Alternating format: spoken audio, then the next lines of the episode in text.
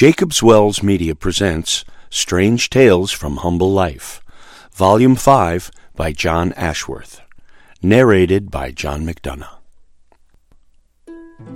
Preface. The reader may rest assured that the narratives contained in this volume are substantially true. To this, many persons now living in the neighborhood can testify. The names mentioned are real names, both of persons and places. Some of them have again arisen from my connection with the Chapel for the Destitute.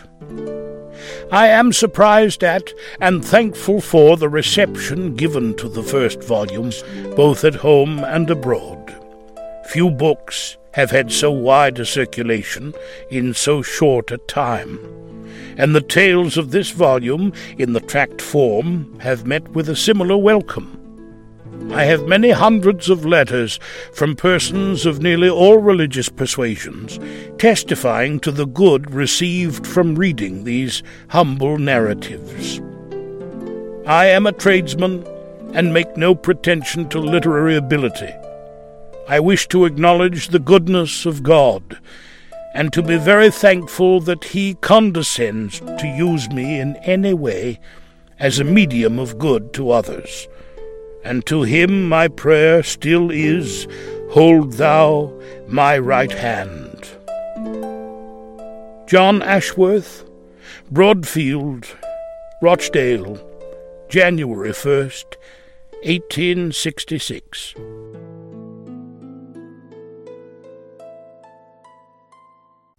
Job Morley. Once again a man is seen running with all his might towards the police station. Arriving there almost breathless, he gasps out, "Come, come! Black Ball is drunk and raging mad. Come quickly, or he will kill somebody." 5 policemen instantly prepare themselves for what they know by experience will be dangerous work, and snatching hold of a strong rope and the leg irons, hurry away to the scene of uproar. The crowd gladly open out to give them way. The moment Black Ball sees them, he raises his giant form, swings round his powerful arm, gnashes his teeth, and in oaths deep and loud threatens death to the first man who dares to touch him. For a moment the police stand at bay. A signal is given, and all rush upon the monster. Hats roll on the ground. Patches of coats, belts, waistcoats, and shirts fly in the air. The struggle is fearful. But at last the terrible disturber of the public peace lies writhing on the ground, roped and ironed and gagged. Then, amidst the pity, laughter, and shouts of the following multitude, he is dragged at the tail of a cart, foaming, cursing, and blaspheming, until he arrives at the lock-ups, covered with wounds and scars and blood. "Who is he? Who is he?" was again and again shouted from the tops of coaches, open windows, shop doors, and warehouses. It is Joseph Taylor. It is Black Ball. It is Job Morley, for he went by all these names, but the last is the true one. In his early days he resided near Holmfirth in Yorkshire.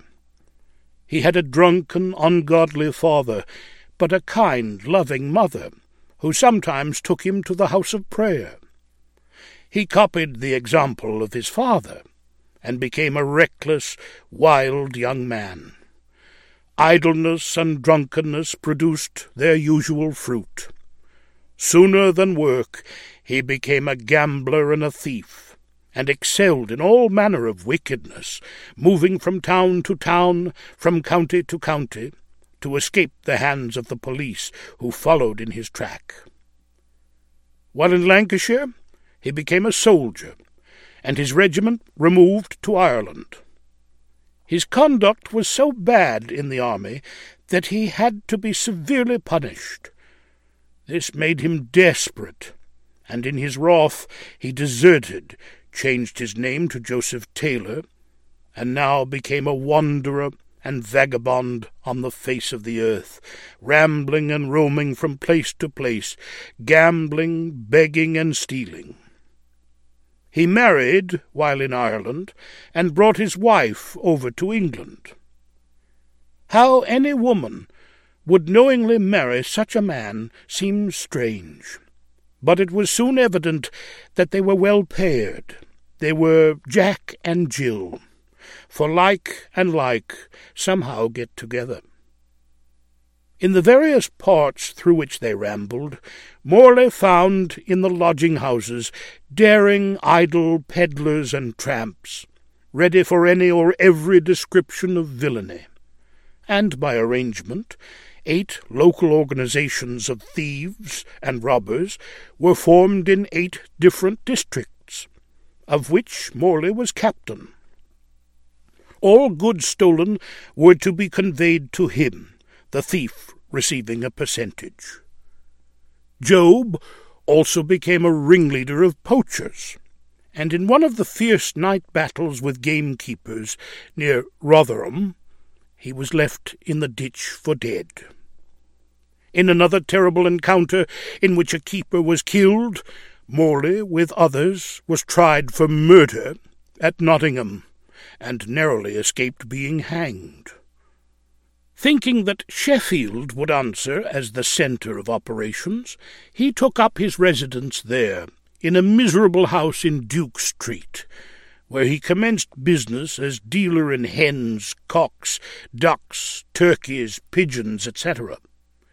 Some he bought and kept as stock in trade, to ward off suspicion. But most business was done in naked fowls, or goods never shown to the public, for he knew that plucked birds tell no tales. The house and mysterious back shed of Job Morley was a strange medley of cackling, crowing, screaming animals by day, and drunken, swearing, gambling scenes by night. In all Morley's maraudings, plunderings, receiving and disposing of stolen property, he was never caught, and though he knew the inside of many prisons, in many counties, from Bodmin to York, he never had on a felon's dress. Drunkenness, assault, and battery were his general crimes. He never fell into the hands of the police or the meshes of the law, but his wife was instantly by his side.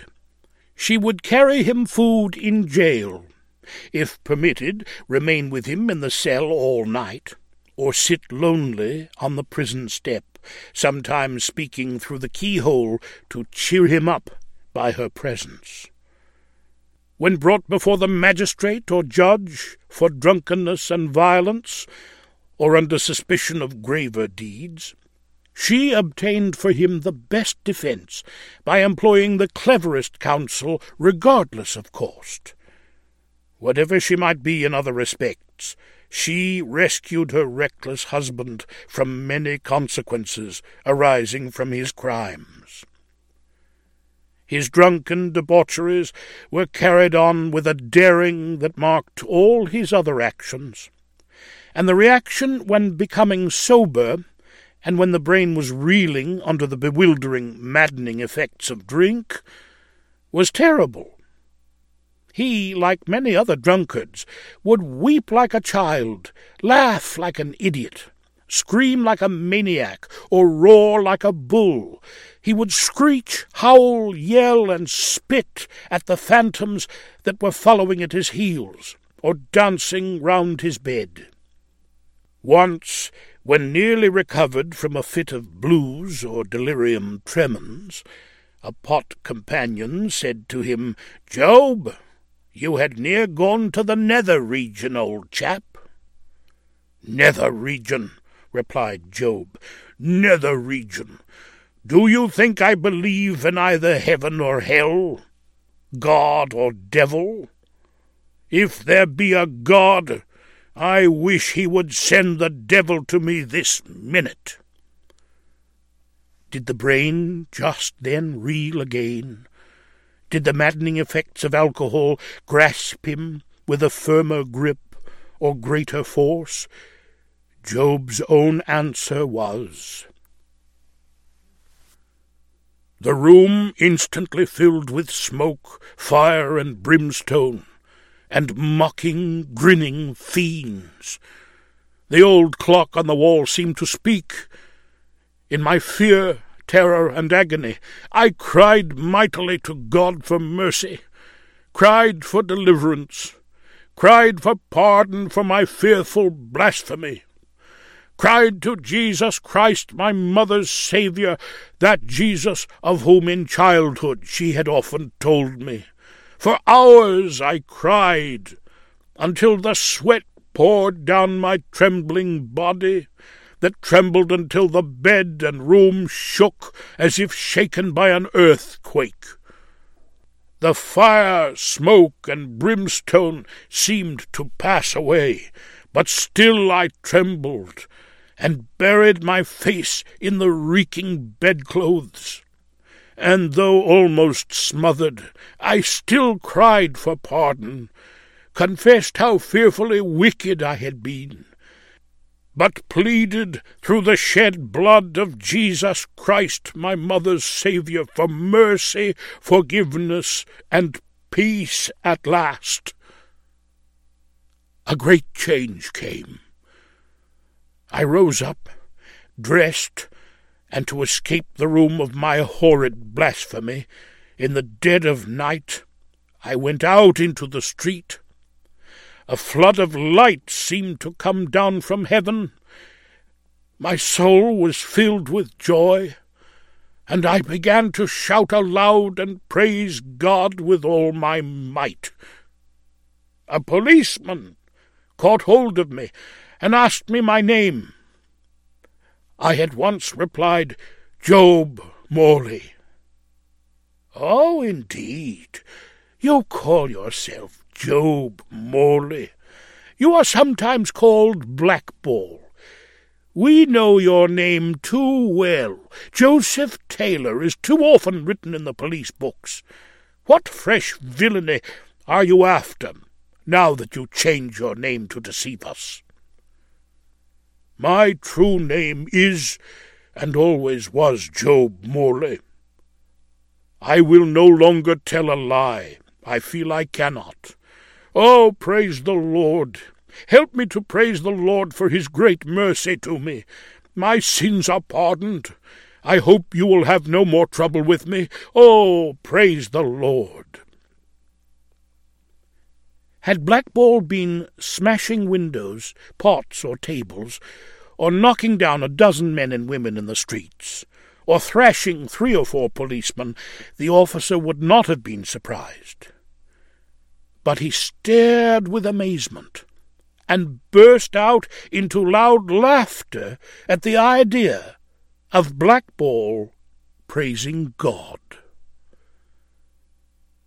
Is the day of miracles past?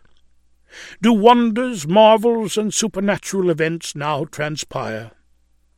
Are they not the production of an exclusive and bygone age, wrought for special purposes and for special objects, no longer existing? These are questions often asked and variously answered. Men of science, who look only at the visible world, tell us that nature's laws are irrevocable, unalterable, unchangeable, and cannot deviate, thereby limiting the power of him who created those laws to the narrow circle of their own conceptions. The Red Sea opening to allow the children of Israel to escape from bondage. Joshua commanding the sun to stand still. Elijah shutting up the heavens for 3 years and 6 months, they regard as simply untrue. This they find very convenient, because it comes across their theory. They accept the works of God, but they reject kept his word. But miracles are no less miracles because of their daily or hourly repetition. It requires the hand that first performed them to control them. Physical laws are subject to the lawgiver, but there are also moral and spiritual laws obedient to the same power. Our Lord's miracles revealed a spiritual government then and still in operation. Evil spirits expelled and peace imparted, as in the case of the woman of Magdala, and the wild maniac who howled amongst the rock-hewn sepulchres of Gadara. He told the astonished multitude who witnessed these things that the works were divine, saying, "The Father that dwelleth in me, he doeth the works." And the Father's hand is still seen in every moral change in man's soul. It is always a miracle. None but God can do this, for it is his power alone that expels wicked influences and restores to the right mind everyone that believes. None but the renewed in heart can understand it. But of this blessed truth we have every character and degree of evidence, and Job Morley is one. Job now became calm and thoughtful. He knew the terrible power that drink had over him. He signed the pledge and prayed for power to keep it. When the Sabbath came, he went to the house of prayer in his slouched hat, fustian swing coat with large gaping pockets, and well-worn cord trousers, and strong greased shoes. His mother had long been dead, but she seemed to be present and near him that day. Tears poured down his cheeks, tears of thankfulness for such wonderful mercies. Grace had already done much for Morley, but grace had more to do, for in a moment when he was off his guard, or trusting to his own strength, not watching and praying, his besetting sin again cast him down. Despair gathered round him, and great was the anguish of his soul. A sympathizing friend heard of his fall, took him by the hand, spoke kindly to him, and again led him to the house of prayer. After the evening service, Morley went and knelt down at the communion rails, and there, before the whole people, confessed his grievous fall and asked for their prayers. Hard he wrestled, and many petitions ascended to heaven on behalf of the penitent. God heard his request, and again caused him to rejoice. This fall was not without its lesson for Morley. It taught him how weak he was, and how he needed to take firmly hold of a stronger hand. Though he again rejoiced, he rejoiced with trembling. His home was a strange home, but he felt he ought to confess God there, and he ordered a sign to be painted with the words, "No business transacted here on the Sunday." When the sign was put up, it caused much surprise and amusement. The police smiled, the publicans derided, the neighbours put their thumbs on their noses, the schoolboy shouted, and his own wife scorned and ridiculed him, and from this last quarter came his heaviest trials. Had saving grace changed the heart of Morley's wife at the same time it changed his own, it would have been a great mercy to them both. The married life where soul meets soul, and intermingling becomes one in piety, virtue, and love, reveals to us its heavenly origin, its cloudless bliss, and primitive purity, leading back the mind to the first unsullied joys of paradise. Though sin greatly marred that peaceful scene, yet the entwining of affectionate hearts and kindred spirits does much towards regaining the forfeited treasure. And strange as it may seem, the more we love him who first instituted and blessed the bond of union, the more we shall find the union one of happiness. But when heart repels heart, when souls never meet, when thought, purpose, nature, and object are wide apart, when hatreds that would gladly dwell far as the poles asunder are only bound together by family interests, public opinion, and legal bonds, we may look over the parapet of perdition to find a state of existence more miserable. Morley's wife became his bitter persecutor. She could not understand her husband becoming a saint. His oaths, curses, plundering, gambling, drinking, she understood and could join in. But to speak without swearing, reading the Bible, kneeling in prayers, attending a place of worship, and keeping the Sabbath day holy, thereby losing business, was all new. Her thin, slim body contained a fierce, turbulent spirit. He bore all her bitter taunts as well as he could, thankful when he could keep silent under her withering sarcasm. Speaking about her to a friend, he said, "My wife is no worse than when I married her. I knew what she was, and I might have been transported this minute, but for her defending me. In many prisons she has nursed and stood by me. She takes care of the money and minds the business, and I must try and put up with this as well as I can. It is very bitter and very trying, and I fear some day losing all control over myself and murdering her. She one day wrought me up to such a pitch of madness that my blood boiled with rage.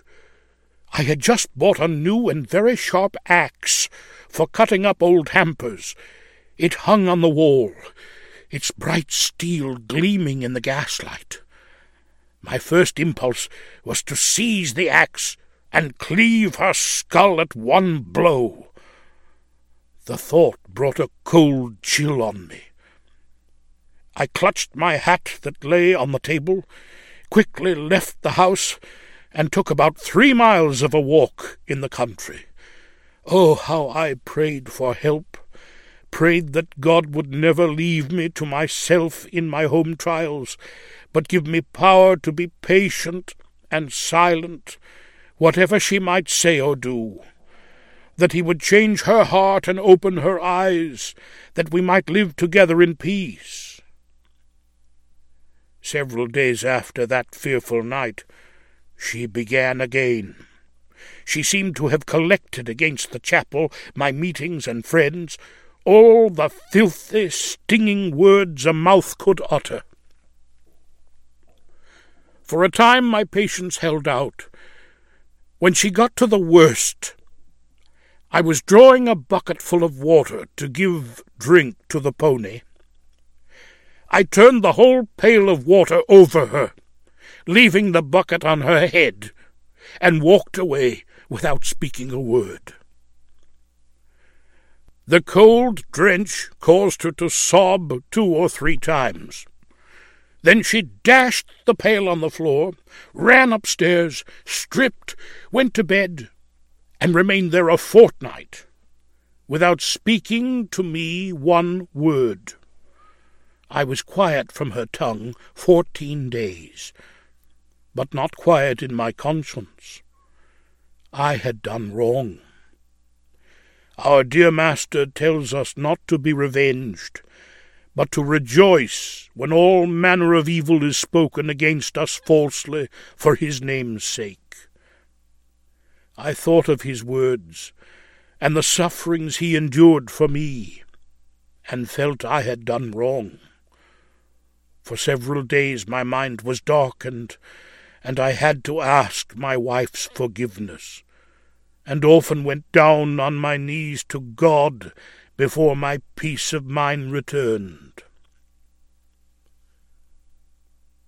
Morley, giving up Sunday trading, drinking, fighting, gambling, swearing, and beginning to go to chapel, astonished many who knew him, and hundreds laughed at the idea of Job becoming a Christian.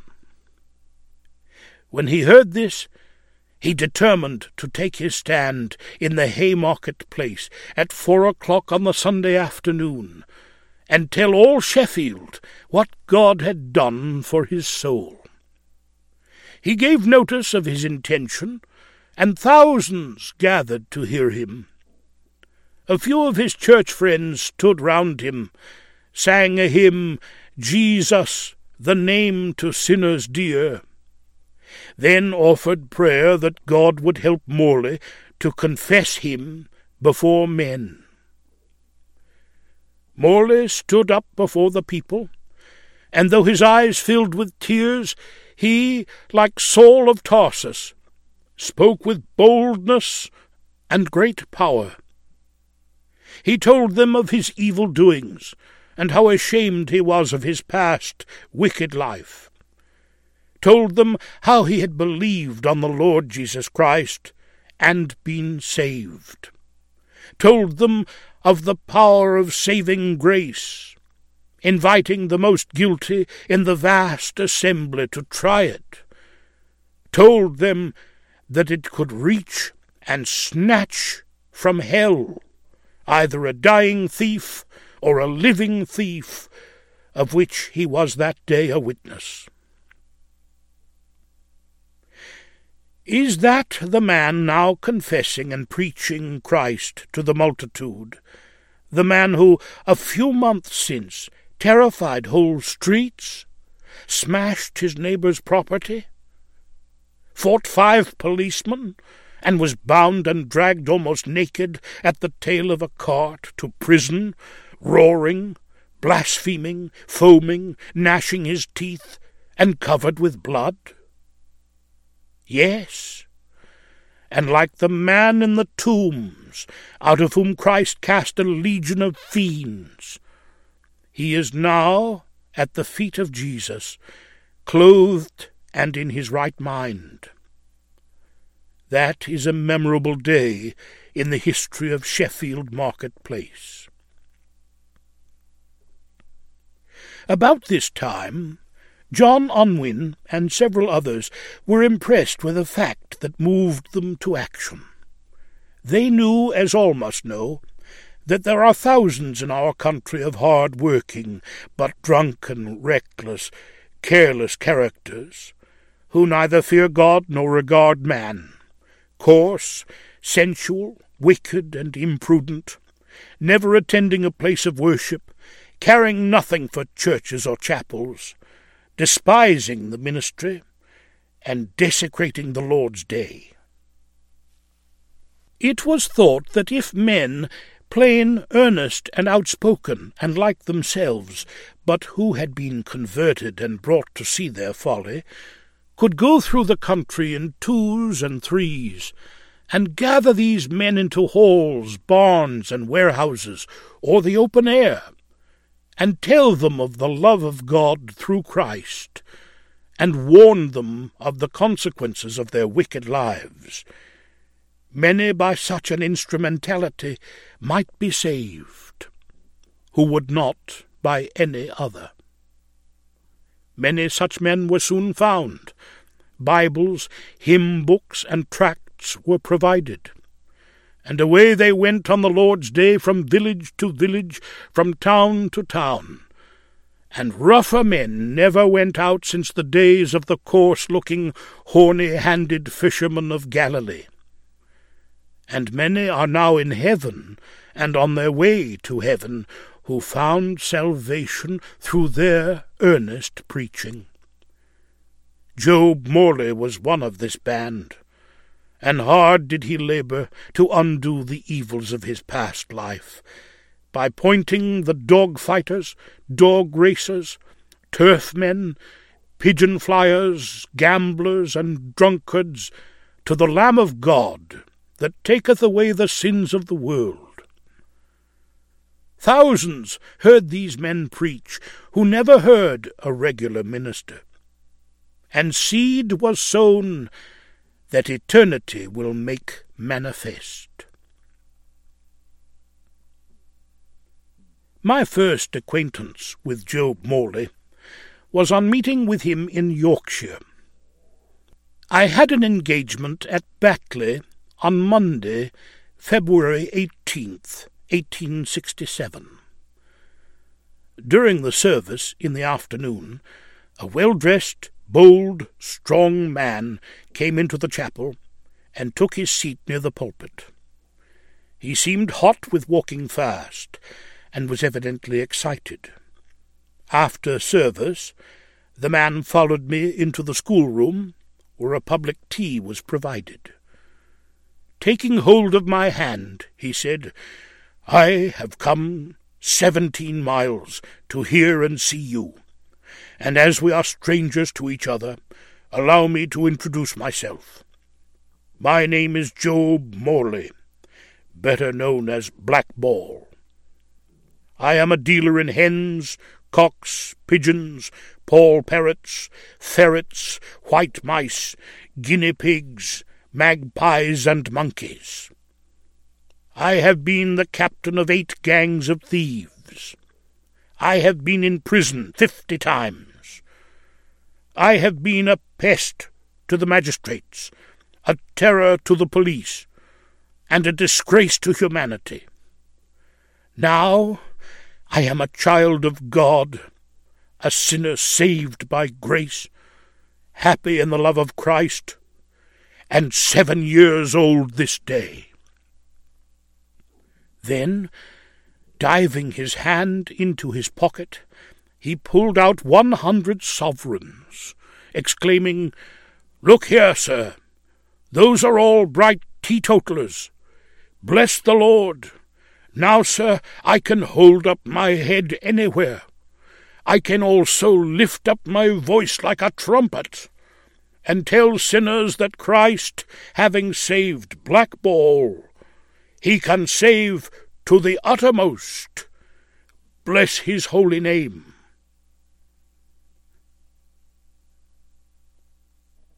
It was while at tea that day, and other interviews at his own house and his stall in the market, also from a conversation I had with him at Wakefield, when he informed me his wife was dead, that I learned his marvellous history. But now Job Morley is gone. Grace saved his soul, but the sins of his youth left their seeds in his body, producing premature decay. He was only 51 years of age. His last days were days of peace.